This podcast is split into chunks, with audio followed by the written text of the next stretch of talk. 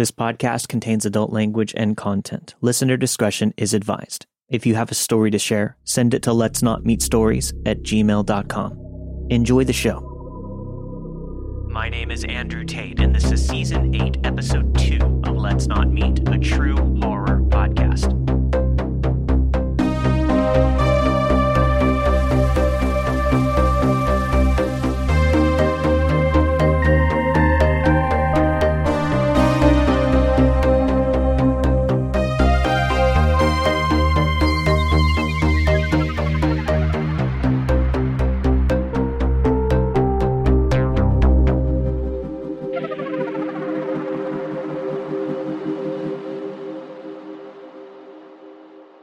This isn't a story about being stalked, followed, hunted, or harassed. My house wasn't broken into. I didn't receive threatening emails or phone calls. But this is a story about how I found myself in a dangerous, bizarre, and nightmarish place.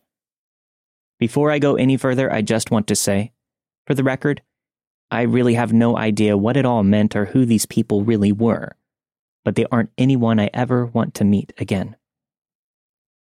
So I guess I'll start with some details as to why I found myself at the bar where everything began.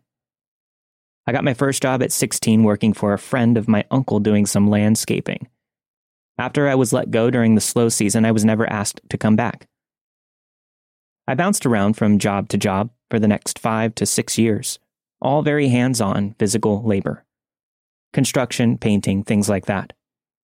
In the mid 2000s, it seemed easy to land a job doing anything for a short period of time using Craigslist. It got to the point where I could tell potential job offers that I was skilled in any of the tasks that they needed done because I had basically done them all. I couldn't tell you how many gigs I picked up in that five year span doing anything that you could think of. I just knew how things worked and I knew how to fix them, just a natural handyman, I guess. Well, the job market dried up in my town around 2005. Life was still just about to start taking its first steps into becoming enveloped by the internet. We didn't live completely online yet, so social networking was checking your MySpace when you got home to your computer. I was even able to write off my Dell as a business expense. At that time, you couldn't just find a Facebook group or make a post looking for work where everyone you've known since middle school would see it. Luckily, I had saved up a decent chunk of change to hold me over for a few months, which is good because that's about how long it was between jobs that year. During this sabbatical, I spent my time either at my parents' for a free dinner, playing GoldenEye with my roommates, or frequenting the bar across from our apartment. And that's where the story begins. My roommates and I all in our early 20s. We were having a late night at the bar. The bartender, who I'll call Jeff, was in a band with one of my roommates, so we got the occasional beer on the house, and Jeff would always hang out and talk with us when it was slow. Like on this particular night. Jeff tells me there's a guy at the opposite end of the bar from where we were seated that was looking for some help working on some houses in a new development. I made my way over to the end of the bar and introduced myself. He kind of smirked and shook my hand, asking me to have a seat. He said that his name was Bill. The man had been sitting alone with a Miller High Life. He didn't look or sound like any kind of guy that would wear a cowboy hat, but he was sporting the biggest and flashiest that I had seen in person. It just didn't fit the rest of his plain clothed, boring, blend into the crowd look that he had going on. He wore a flannel button up, blue jeans, and a pair of white tennis shoes. It was like this guy walked out of a coffee shop and bought some novelty hat from a vendor as a joke. I told him that Jeff had filled me in and asked if he still needed some help on the project. He paused for a moment, looking straight ahead, not at me. He did this for a long, awkward period of time. It had to be 10 to 15 seconds. It was like he was slowly processing what I had just asked him. After this weird, quiet moment, he turned to me and asked what my experience was like. I gave him the complete rundown of all the countless odd jobs I had done. He then asks Jeff for two more high lifes. Over the course of finishing these beers, he asked me a lot about my life, where I worked, about my parents, where I lived. And while it did get a bit personal, it didn't feel intrusive. I told him I lived across the road and that I was free to work any time. It was kind of like having a beer with a new friend. I really started to like him. He was shorter, a stocky guy in his 40s with an eccentric sense of humor, I think. I was very quickly taken in by his personality. He wrote down his address on a bar napkin and told me to meet him there at 8 in the morning. He said there may be some heavy lifting and to come alone.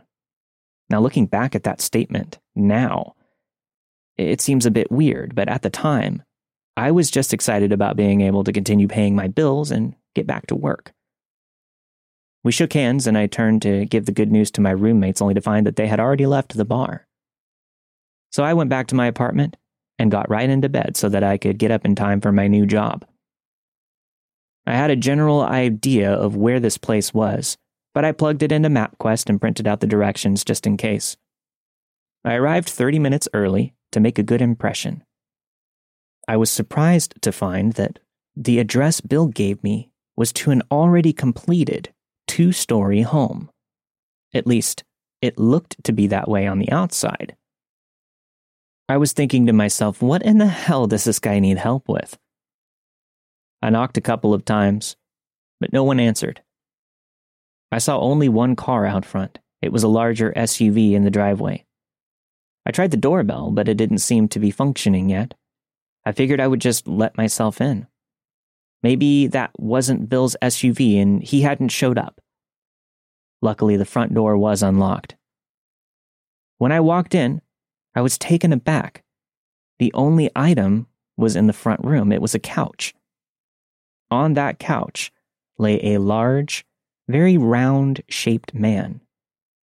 I assumed the guy was sleeping, maybe another person who was there to help, and crashing in the empty house. I gingerly said, Hello? Hoping to get a response. But this guy seemed to be out cold. He didn't even flinch.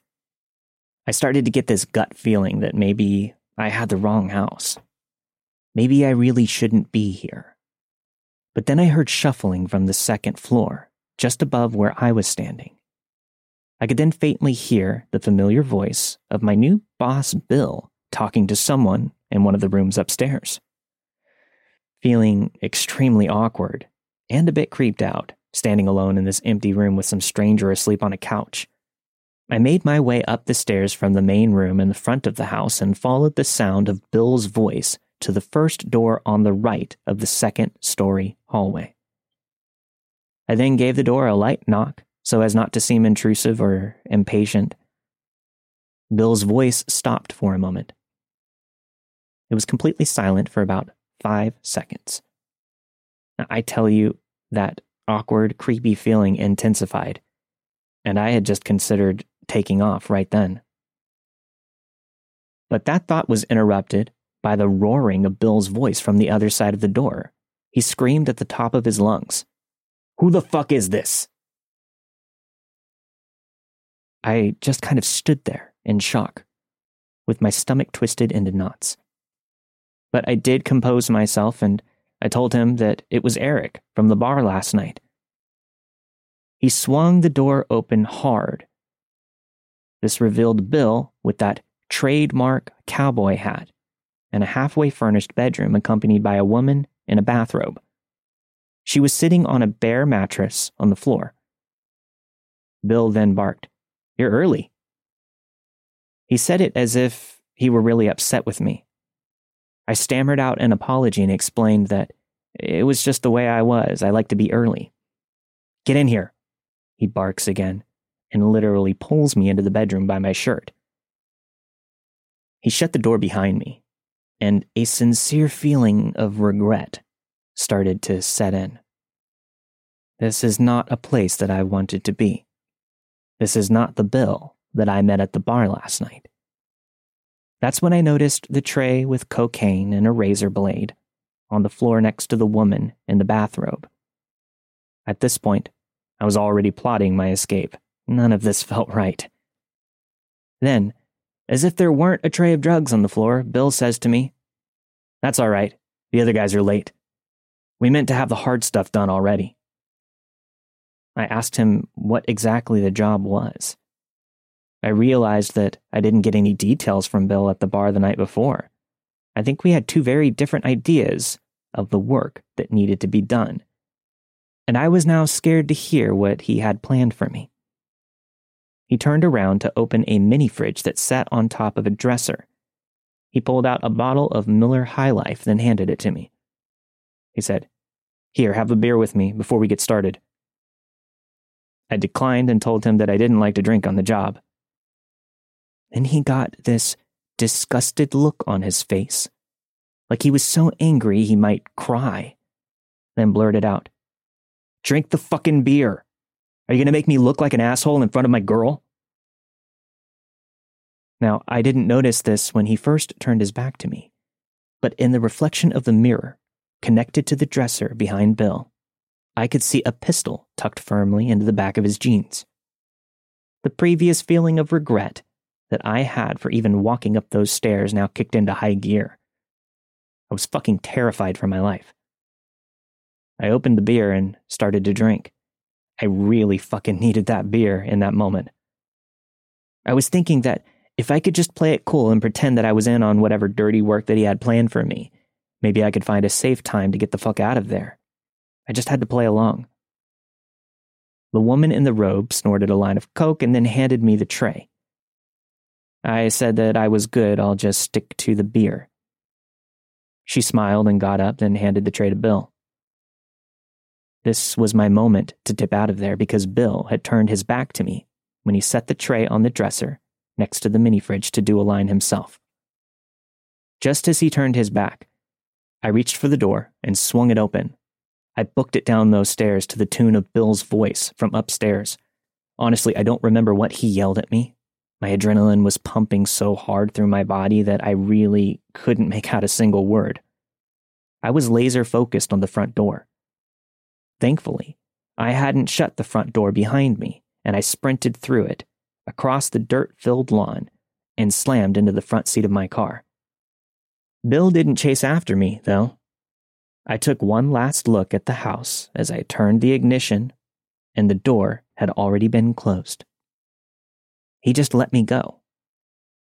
I drove like a madman to try and get to a phone to call the police because I didn't have a cell phone at the time. I actually broke down into tears at the first red light that I hit. I realized that I told this motherfucker where I lived. He obviously knew the bar that I frequented, and he knew that I lived across the street in the only apartment complex on that block. I couldn't worry about that right then, though. I had to focus on the task at hand and notify the cops as soon as possible.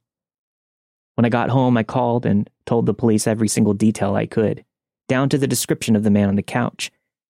And that's when the second unfortunate thought entered my brain. Who was that on the couch in the empty house, and were they asleep? Or was that the heavy lifting that Bill referred to the night before? I didn't get any answers since everyone had cleared out of the house before the cops got there. They said that they were gathering evidence to work on finding out who Bill was and where he went. All they did was give me a short interview. They talked to my roommates and Jeff, our bartender friend. They wanted to find out anything they could about Bill, but this guy was a ghost. We never saw him again, and the police never followed up with us about the case. I really hope they track this guy down at some point. I moved out of that apartment a month later and stayed with my parents. I couldn't stand the idea of Bill knowing where I lived. I was up every night terrified that he would show up with his creepy fucking cowboy hat to try and kill me. I'll never know what happened, but I'm happy to leave this whole ordeal in the past. I was always extra careful about new potential jobs, and I asked all of my questions up front before accepting any. I can't get the image of that large man on the couch out of my head. I see it whenever I close my eyes. It's a memory that's driven me to drink most nights now. Bill, woman in the bathrobe, and whoever that man was on the couch in the empty house. Let's not meet again.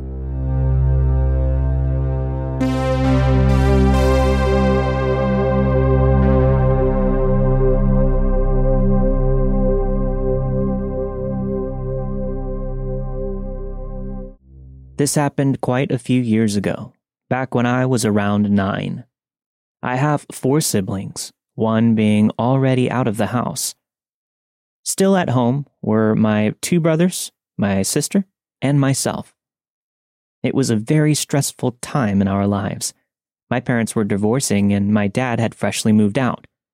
This left us alone with my mom in our large five bedroom home. One night, it was only my mom, my seven year old brother Matthew, and myself. Elaine and David were out at a friend's house until the next day. Besides having our two dogs asleep with me upstairs, it was a pretty average night. My mom, Matthew, and I all slept on the top floor. Somewhere in the middle of the night, my mom woke up to a loud crashing downstairs. Something like things in the fridge being knocked around.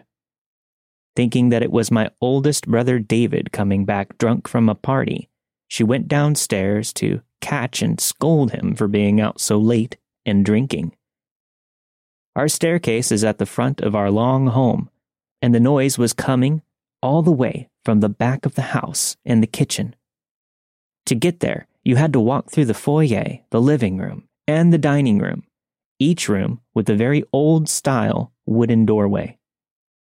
She made her way through the dining room and stood in the doorway, only getting, I swear, out of her mouth before she realized it was not my brother. In front of her was a dark figured man she had never seen before. She screamed and turned to run, but that's when she hit her head on the wooden doorframe, causing her to fall. She scrambled up and flew through the house, rushing back upstairs with a bloody forehead. She grabbed Matthew first and then myself. In an urgent whisper, she begged, Please, honey, you have to come with mommy. You have to be very quiet. There's someone in the house. She locked us in her bedroom, and we hid on the far side of the room, nearly under the bed. Over and over, she whispered, I know you're scared, but it is so, so important for you to stay quiet. I remember shaking so violently. No matter how hard I tried, I couldn't stop. My mom picked up the landline to call for help. There was no dial tone. He had cut the line. Seeing my mom's reaction made Matthew start to whine and tear up. My mom started tearing up too in desperation, begging him to be tough and be quiet. Luckily, her cell phone had enough battery, so she called the police. We sat there in silence, huddled and shaking with tears streaming down our faces. I was so terrified that he would hurt my dogs in the other room, unprotected and alone. We listened, but the man never made his way upstairs. After what felt like hours, we saw flashing lights outside and heard a man knock on the bedroom door saying, Police! It was such a relief knowing that we were all going to be okay, including the dogs but the shaking wouldn't stop. It's a bit of a blur from here, but my dad came home and all four of us my mom, dad, Matthew, and I all laid in what used to be their bed. We cried and huddled together for the last time. The following morning, we weren't allowed to go into the kitchen. I remember it being completely covered in gray powder to look for fingerprints. It turns out he had stolen $600 worth of prescriptions from our medicine cabinet in our kitchen. A butcher knife was found on our back porch that was attached to the kitchen. Our electrical box was slashed. Because our medications are in a rather odd place, only someone close to us would know. The police spent weeks thinking that it was probably my brother. It was so disappointing by the time they ruled him out, there were no leads. He was never caught. I didn't feel safe sleeping anywhere for years. I'm still terrified of every bump in the night and religiously lock my doors and windows. I'm sure people who have experienced this know the feeling. Once that safety bubble pops, there's no putting it back together. One thing I am grateful for is that my sister wasn't home. Her bedroom sits on the other side of the wall from the medicine cabinet. I can't imagine what could have happened if she were the one to find this man, or if he were to find her. To the man who stole my brother's ADHD medication, as well as any sense of safety I had, let's not meet.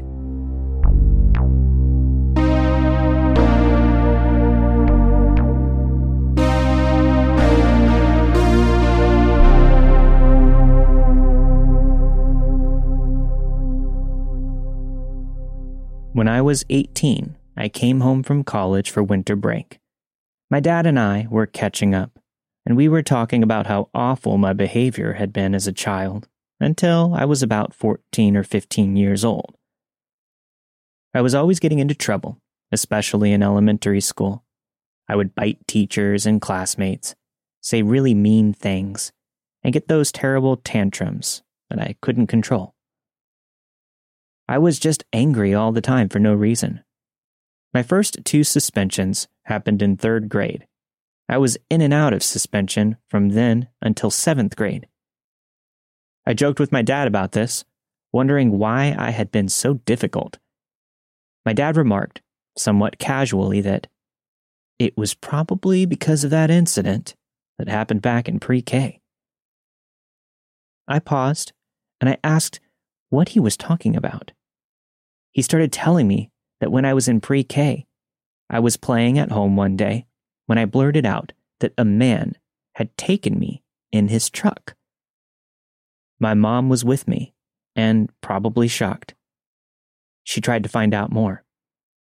All I would say was that during school, a man had taken me in a truck one day, and then he took me back.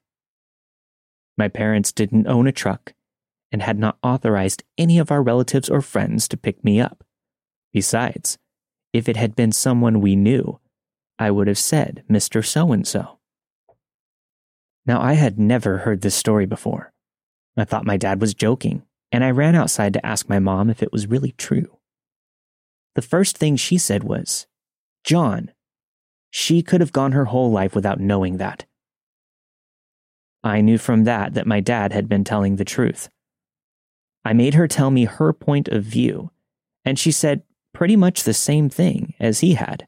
One day, a man came to my preschool and had picked me up in a truck, and then he brought me back. She said that other kids and parents in my class had the same story, but weren't sure what to make of it. Toddlers make things up all the time. My aunt had been an inspector at the time for the school board, and after that incident, she had apparently shut the preschool down. After that, my mom said that some woman who ran the school ganged up on her at one of my brother's Little League games and harassed her.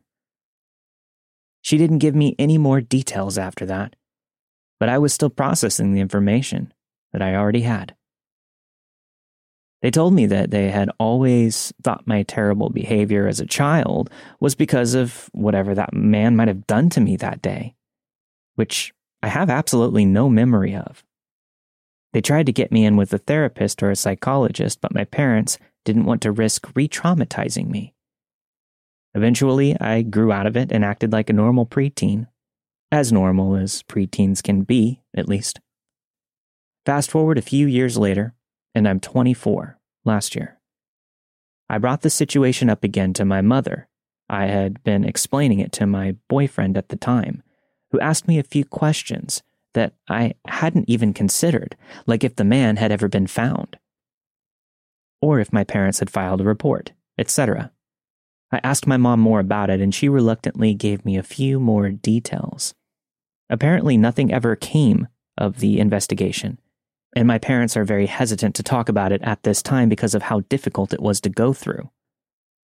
I think that they were more concerned for my safety and avoiding re traumatizing me than finding out whoever had done this. They said that I never mentioned the man again, and whatever memory I had at that point had probably been suppressed as some kind of defense mechanism. I still have no memory of this man or the preschool. I'm not sure I want to. On one hand, maybe I should dig up the information as a way to take control of what happened. But on the other hand, maybe it's not worth making my parents relive a time that was probably beyond awful for them to go through. After all, I don't think I have any lasting effects from the whole thing. Either way, I hope that man is either dead or in jail forever. Let's not meet again.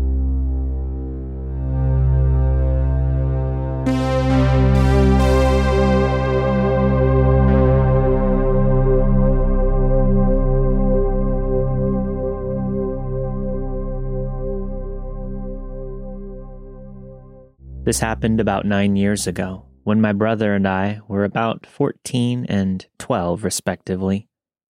For context, I live in a third world country with several undeveloped roads and inadequate transportation services. Getting from one place to another could be a burden for the most part. Being raised in a loving home, I was lucky enough to have never encountered any real danger. Don't get me wrong, the horrible things that we saw on TV made us aware of the dangers that lurk in our world.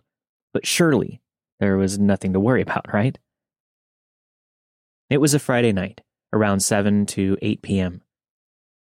My mom had picked me up, as well as my brother, from our appointment with our dentist. She had booked us a cab since it was the most convenient mode of transportation during these hours.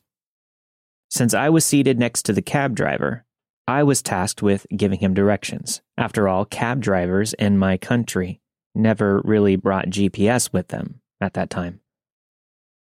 That being said, I knew these roads like the back of my hand, so I suggested to the driver to take a shortcut as the major highways were lined with countless vehicles making their way home.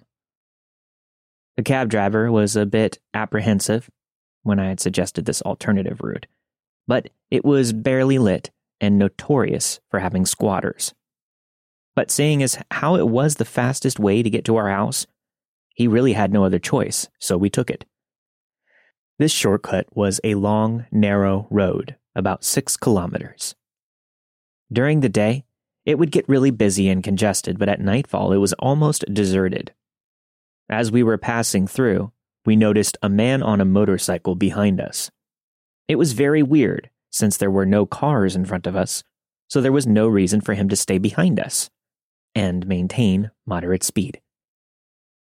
We debated amongst ourselves that maybe the rider lived in one of the houses and was just strolling. However, as the trip went on, the man on the motorcycle would occasionally attempt to overtake us, but with limited space on the road, it was hard to do so. By this time, we were already on high alert. The road went on a straight path with no turns, so if we wanted to shake this guy off, there was virtually nothing that we could do but continue to drive. Suddenly, the motorcycle sped past us and stopped just a few feet in front of us. His bike was positioned horizontally, making it impossible for us to go around. The man was motioning for us to stop, and he looked genuinely concerned. We were wary, though, especially the driver, who gently put his foot down on the brake pedal to give the man a chance to explain himself, but not without making sure that all of our doors were locked first. The man on the motorcycle then started walking up to my side of the window. The dim light from the street lamp was more than enough for us to make out his features. He looked like he was in his early 40s, dark stubble, short in stature with a bulging stomach. He was wearing some kind of jersey. He calmly approached us and said, You know, you got a flat tire. He delivered that statement, matter of factly, which contradicted with his frantic demeanor several minutes ago when he was just following us and trying to get us to pull over. All of us in the cab could only stare in confusion as we were trying to process what he had just said. This time, it looked as if he was looking for something or someone else around him. When I noticed this, my brother told me that he could make out at least three or four more men behind a lamppost just seven feet away. Fuck. Are those guys with him? My brother said in a hushed voice. As soon as the man was aware that we were able to comprehend this situation, his face suddenly formed a smirk a very sinister and bone chilling smirk. My mom shouted at the driver, Snap out of it, gun it. In his haste to get us out of there, he knocked the motorcycle over and a few trash bins as he maneuvered the cab on the pavement. As we drove off, we couldn't help but look back one last time. What I saw truly scared me. The man standing over his fallen motorcycle was just staring at us. But several men had joined him. We finally reached our house, adrenaline still pumping, and the shock of what happened yet to wear off. At the same time, we disembarked the cab. The driver also got out to scan the vehicle for the alleged flat tire that the man had pointed out earlier. When he finished with his inspection, he looked dumbfounded, and so we asked why.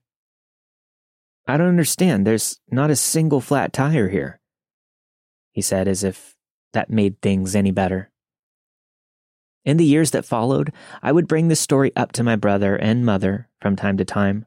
They inferred that maybe the man started following us that moment that he saw a mother and two kids inside of the cab. Even our driver looked harmless. We were tired that night, so we were easy pickings for the man on the motorcycle and his buddies. So many thoughts go through my head whenever I remember this story. What did they have planned for us? Why did he have other people with him? What if we listened to him? It was surreal as much as it was scary. For what it's worth, I'm just thankful that we had the presence of mind to keep our doors locked and assess the situation before acting. God was really on our side that night. We still passed through that road, but only during the daytime. So, to the man on the motorcycle who followed us and led us to believe that we had a flat tire, only for his friends to appear out of nowhere, let's not meet.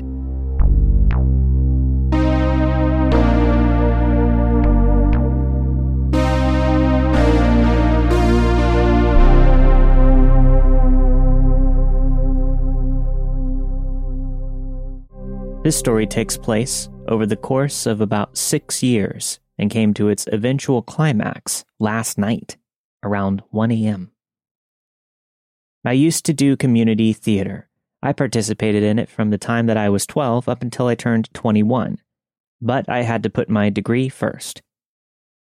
While working on a production, I came in contact with someone who we'll call Nick for anonymity purposes. Nick worked the technical side of the productions and had went to school for audiovisual stuff at a large state university that's very prestigious in my state. We only knew each other in passing, really, but we still made small talk. Now, I knew Nick helped out with the city for sound equipment and whatnot, and we had many mutual friends. We became friends, went to cast parties, and post rehearsal Chili's meetups together. I had to quit my community theater career due to starting college full time at a university. A few years went by, and I needed some jewelry for my nose ring. I went to a nearby tattoo shop where they also do piercing so that I could get some good quality jewelry. And what do you know? Nick is the piercer for the shop now. We reconnected and became very close. I learned that he had enlisted in the Marine Corps, served his time, and was honorably discharged due to a landmine incident that lodged shrapnel in his lung. A few months later, I received a phone call from Nick at around 3 a.m.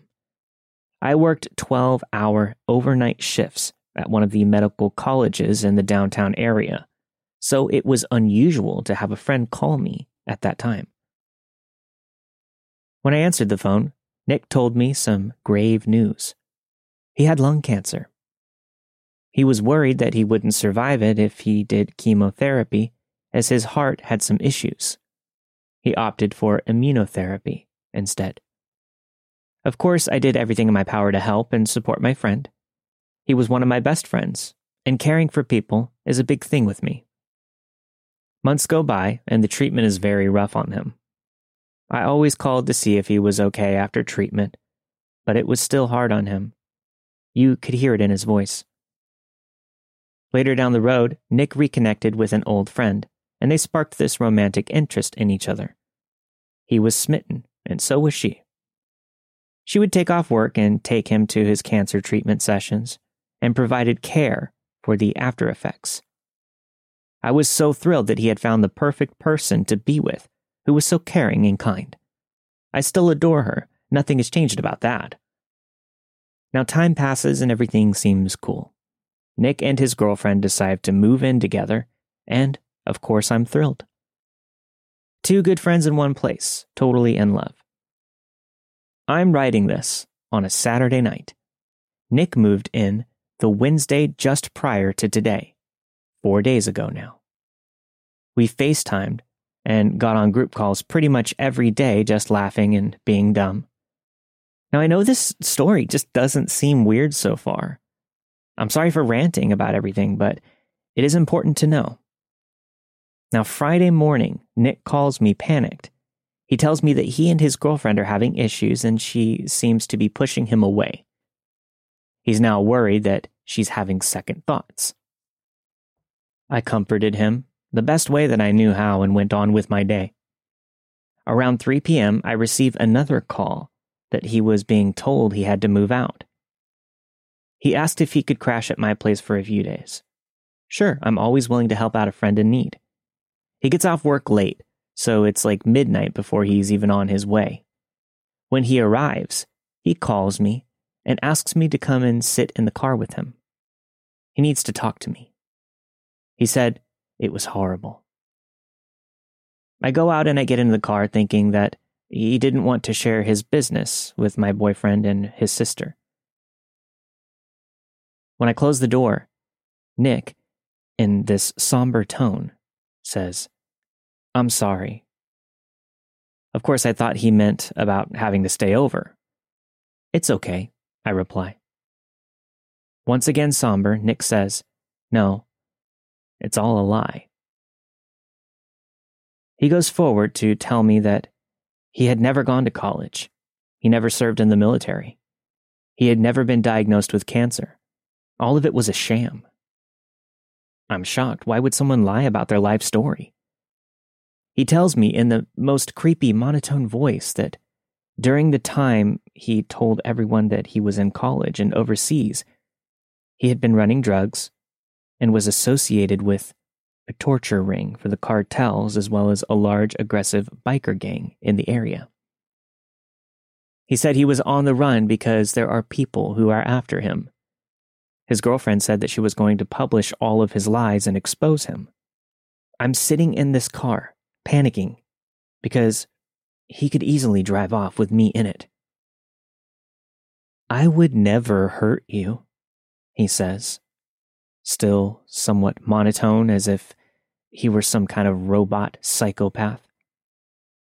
I asked him in the most calm tone that I could Nick, have you killed someone?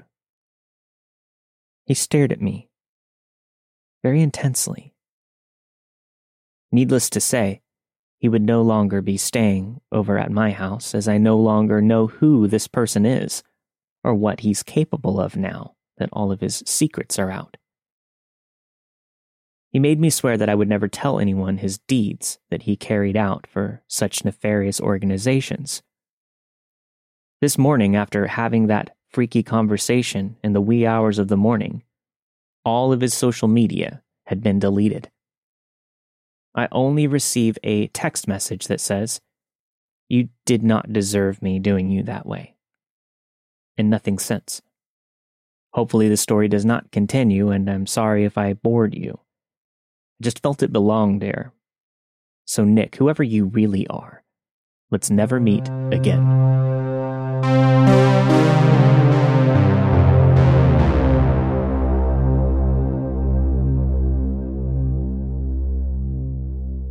So, first, I want to say that I've been listening to the podcast for about a month, and it reminded me that I also have a similar story to these. I am a male, six foot two, and I was 20 years old when this happened. It was the summer of 2020, just before school started. I went to a party at a friend's house to finish the summer properly. For context, I live in the capital, and he lives about 15 kilometers away, so public transportation isn't the best. I got there, we drank a bit, and at around midnight, my friend mentioned that he had to leave early because he had work the next day. I asked him if he could take me because he had his car with him. He said, All right. So we got in the car and headed back to the city. He was in a hurry, so I told him to just drop me off on the way at a place that was close to my home. I had my longboard with me, so the remaining three kilometers from that spot really didn't matter. I got out of the car and started cruising. I also have to explain that I live in the suburbs, so the streets were empty. About two kilometers later, I saw a guy on the street. He was taller than me, probably around six foot four, and very muscular. Not thinking much of it, I thought that I would just ride past him with no problem. Well, that really wasn't the case because he stopped me, asking for help. Now, I like helping people, and at first sight, he didn't seem dodgy, so I asked him what he needed help with. He told me that he was drunk and he was going to a friend's house and that he couldn't find it. I asked him what the address was, thinking that I would just look it up. He told me that he didn't know. The only thing he does know is that it's around a small shop I told him that there are hundreds of those in this district, but he started to get aggressive. Somewhat scared, I asked him if he knows anything about this place. I lived there my entire life, so I knew the place pretty well. He said something about a green gate. I told him that doesn't really help. But he got more aggressive. He told me that I had to come with him and search for this place. Needless to say, I wasn't really in the mood for that. It was three in the morning.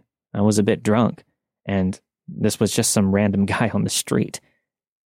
Anyway, I figured I had little to no chance at beating him in a fight, so I followed him.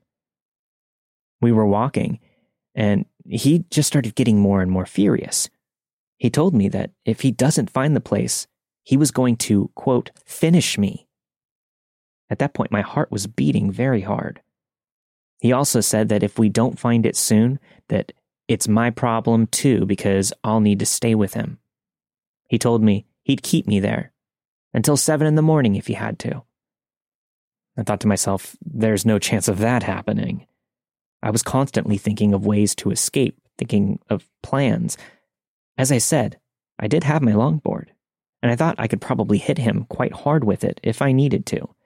But that's pretty risky. What if he dodges or he blocks my hit? Then I'm most likely done for.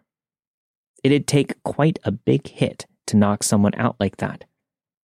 But I thought that it would probably be possible if I hit him with the trucks of the board, which is the hardest part. We had been walking for about 15 minutes at this point. The road was pretty bad there, so I didn't really consider getting on my board just yet. I knew that if I did get on, he would have probably just knocked me off and beat me up. So I had no ideas. We were heading towards this small hill, and I thought that maybe I could take advantage of that. We were getting close to the top, and I knew that I had to get a bit further from him to execute my plan. At that point, he was furious. I was terrified. So we got to the top, and I suggested to cross the street. He said, Fine. I was a little bit behind him. He wasn't looking at me, so I took the opportunity and jumped on my board. I bombed the hill, and he chased me for about 400 meters. I've never felt that rush of adrenaline before. I was so concentrated. I knew that if I fell, that'd probably be the end. So I escaped, going around 35 kilometers per hour with two beers in me at around 3:30 in the morning. I turned so he wouldn't see where I was going. After I saw that he had no chance of catching up, I immediately called my friends, explaining that the craziest thing just happened to me. I was home in just a couple of minutes and it felt good. I've never really been the kind of person to get scared going out at night, but this experience definitely changed my perspective. And you bet I'm not stopping for more strangers in the night. I have no idea what I would have done if I didn't have my longboard. Anyways, be safe, guys, and to the weirdo threatening to kill me, let's never meet again.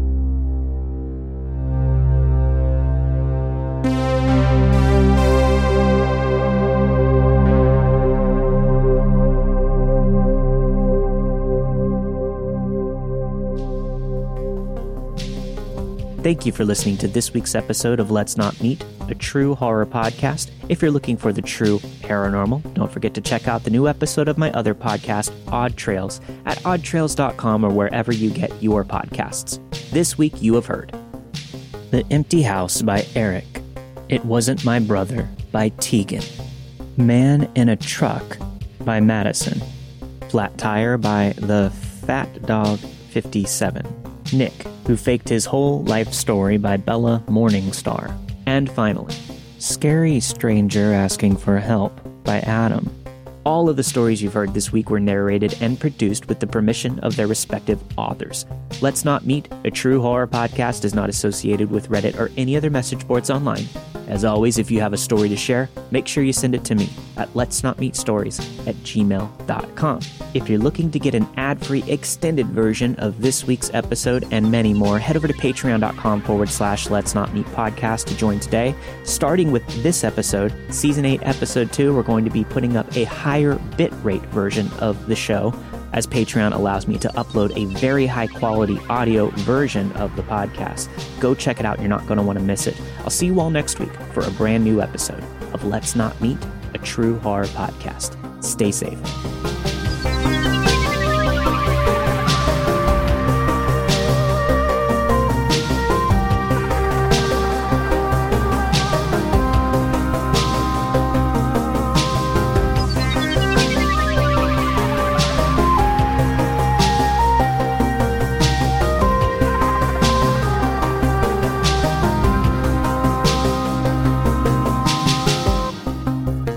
This took place about six years ago when there was a serial killer in Tampa, Florida.